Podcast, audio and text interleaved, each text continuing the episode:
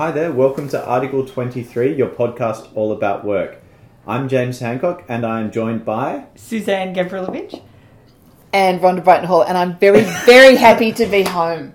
Yeah. I feel like I've been travelling for a couple of weeks and I keep missing podcast time, so it's Yes. really great to be here. And it's awesome to have you back. I was with a couple of urban family members last week I in, in did. Michael and Alicia. I loved it. um, pressure's I loved on you it. both because they nailed it. So. they did. I've absolutely nailed it. So I'm feeling the pressure. Yeah. So look, today our big topic is structure versus strategy. It's a bit of an age-old debate, chicken and egg type one. But before we get to that, what are we going to talk about with?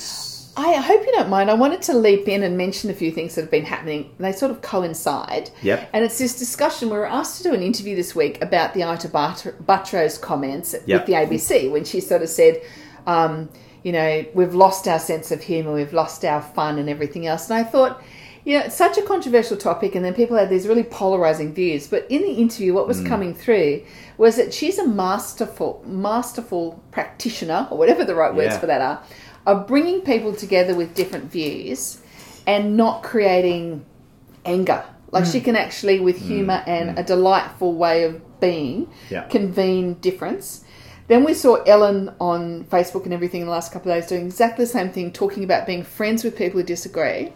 And with everything that's going on in the world, the expression that I heard used for it was soft power, the ability Yeah, to nice. convene differences of opinion in a way that's still constructive and keeps people at the table. I think it's a massively important skill set for the future, and I think one we'll see and talk about a lot, lot more as we talk about what great leadership looks like Yep. in the current world. Yep. Absolutely. And I reckon some of those things could apply to the topic today anyway on strategy and They, structure. so they do. They absolutely do. You're absolutely right. I hadn't thought of that, but it's a great segue. Yep. Awesome. So, look, there's a few things we're going to talk about, but why don't we start with in organizations, big or small, how strategy and structure kind of plays out? What's the backdrop? So the first thing is what value is there in structure? Yeah. It's a good one. Can we answer the big question? Sure. So Go the question that you Which- posed which in the one- last one, because I've been on planes and things listening to the podcast. Yeah. Um, you said which is more important, which comes first. Yeah. I think the answer is really, really simple. It's that strategy always comes before structure. Yeah. Agree. Yeah, I agree with that too. And so strategy is more important. Structure makes it happen, but they always go in that order. Yep. yeah. And we drown in agreement on that one. Though. Yeah, so it's I- the end of the podcast. No. no, no, no. So now we can talk about what value is there in structure because strategy is clear. It's a plan. It's a what are we going to Yeah. do. It's the what. It's the what. What we're going to do, why we're going to do it. That's the strat. So, mm. what what value is in structure to your to your question, Suzanne? Which I think is a great one. So things like uh, for me, structure is about how you then organise that work. So your strategy Yeah. is what I'm going to do, and the structure is how I'm going to do it. Through what people am I going to do it, and so how am I going to organise my people to achieve what we need to achieve? Yes. Yeah. Yeah. Governance. Who's got what role? Who's doing what? How do we rely on each other? What can I expect from you? This is structure. Yep. Perfect.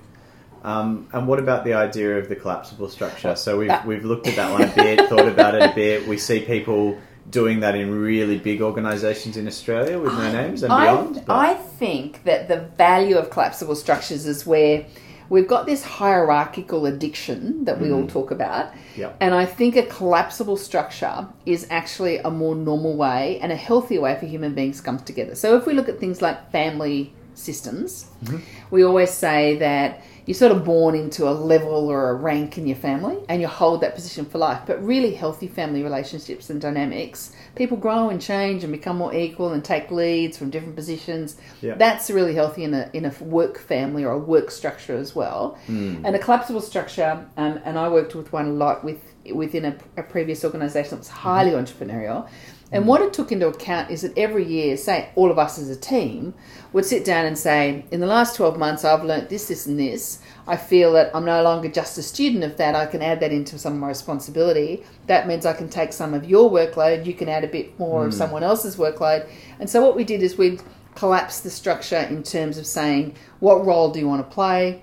Um, how how can you play a bigger mm, game? Mm, mm. Is this a year you want to play a big game? You might be having a year where you've got a lot of other stuff on your plate, and you'll say, "Look, I'm going to step back a little bit this year. I don't want all that responsibility. I just want part." that sort of idea of taking into account the human beings that are in the structure and really maximizing their ability to contribute at their best in that moment in time Yeah. is what I would call a collapsible structure. I think it's a fantastic way to go. Yeah. And you know, it's predictable in that scenario. You know, as you review your strategy, every year you're going to have a look at the structure and Yeah. renew your priorities. You know, take into account your talent, who needs to move where, and it's perfect. Yeah, I think Perfect it way is. to T- it. it's absolutely that. Here's our priorities. We've all agreed Yeah. on them. We've built the strategy together. Yep. Who wants to do what? How are we Mm. going to do it to best ability? How can we support each other? What can I learn and grow with? There's lots of opportunities, and it's just it's a wonderful way to go. As long as we feel that we're secure mm-hmm. Yeah. and not some crazy sort of crazy let's make everyone afraid for their job rubbish. Yeah. Yes. And that sort of goes, and that and that and that point's bang on. I think that goes a bit to the family one. So when when you mentioned that, I think it's spot on. And what shifts and change changes there and is interesting and probably different to the to an organisation is title and role. And Yeah. the shift and how that shifts quite smoothly. How we're less maybe hell bent on the title that we have, and that will change and evolve quite naturally. Someone in our family might have a child, like all of those sorts of things, and titles will evolve. You'll take on a new title, you take on a different role, and how they evolve within. But we're way less hell bent on the hierarchy. Yeah, well, in obviously in this business, we have whatever job title you like. Like, Excellent. it doesn't matter. I- but I- the work I- you do I- is really important. That's right. Suzanne and I have decided on CEO and co-founder. Go for your life. Joking. oh, family office. Everyone's got the same title. Love it. Love What, what about let let's get to where we would absolutely love to go, which is when do restructures go bad?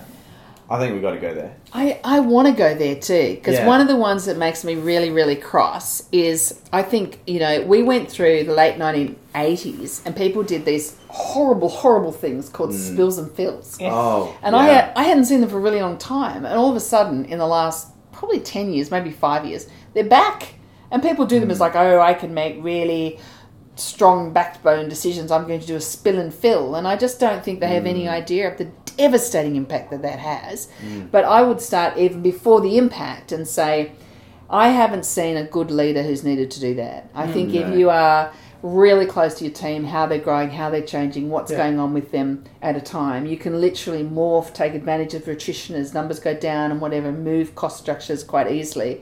And you only really need to do a spill and fill and great drama if you've failed to plan and failed to be planful and thoughtful about the future of your team and how they fit into the work you're doing. yeah. Yep.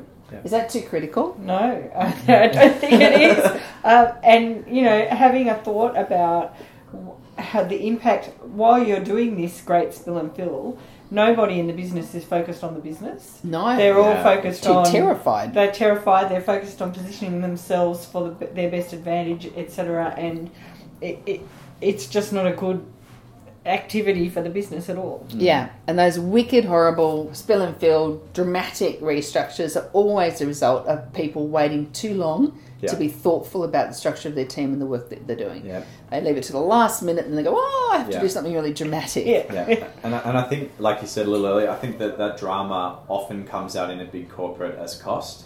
Yeah, Here's cost out. It's panicked. We know that it's a tough year. It's always a tough year. You rarely get huge growth in cost base unless it's for some some significant reason. and your different product, cost whatever. trend line's been coming this way for five years. Yeah, like you it's should not have a seen it coming. surprise. It's not a surprise. and then look, oh, there's a stretch goal on it. It's not, but you wait too long to make a decision on And that. instead how often do you it. see? How often do you see when that happens? The cost is taken out, and then Yeah. six months later, roles start creeping back in again. So you've Yep. lost all these great people, Yep. and then you start you start rebuilding with new people, which is you know lovely, but not Yeah. helpful. I think it's really true. And it, what it does create in organisations, and we've talked about this a number of times, We have. it creates these people who are absolutely survivors. Mm. And so, what you find in the really big organisations who do bad restructuring a lot, mm-hmm. Yeah. spills and fills and great dramas, Yeah. is that you get these people who get really good at reading it. And so they actually, I, I met a woman, she said, Oh, yes, I've survived seven restructures. I'm like, Oh my God, that is so weird. It's Yeah. just such a.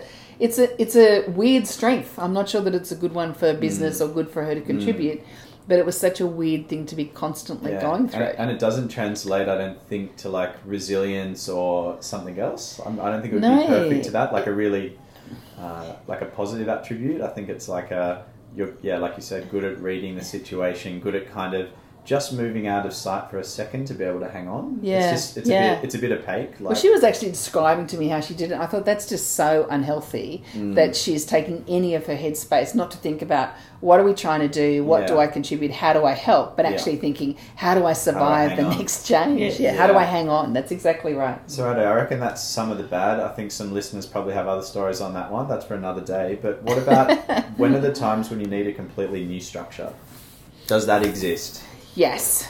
New strategy, new geography, new Yeah. market. You need to put a structure around that Yeah. that gives people their best chance of grabbing that great opportunity. And and if you do that really well, you can give people um, a new space and not overburden them with the Yeah. old governance, old structures of the bigger organisation, Yeah. and let them go light, agile towards the new opportunity. Yeah. Try some things, test and learn, fail, uh, and try different ideas as opposed to taking with them the big structure. I And- think that works really well. and you see that at a, a, a, a level of where people, for want of a better expression, kind of bolt on smaller businesses to disrupt bigger ones. Mm. So, you know, you see the example of we've created a payments little company over here, really good idea, and we bolted on. We kind of want it with us, but we don't want it to get stuck in the chaos and bureaucracy.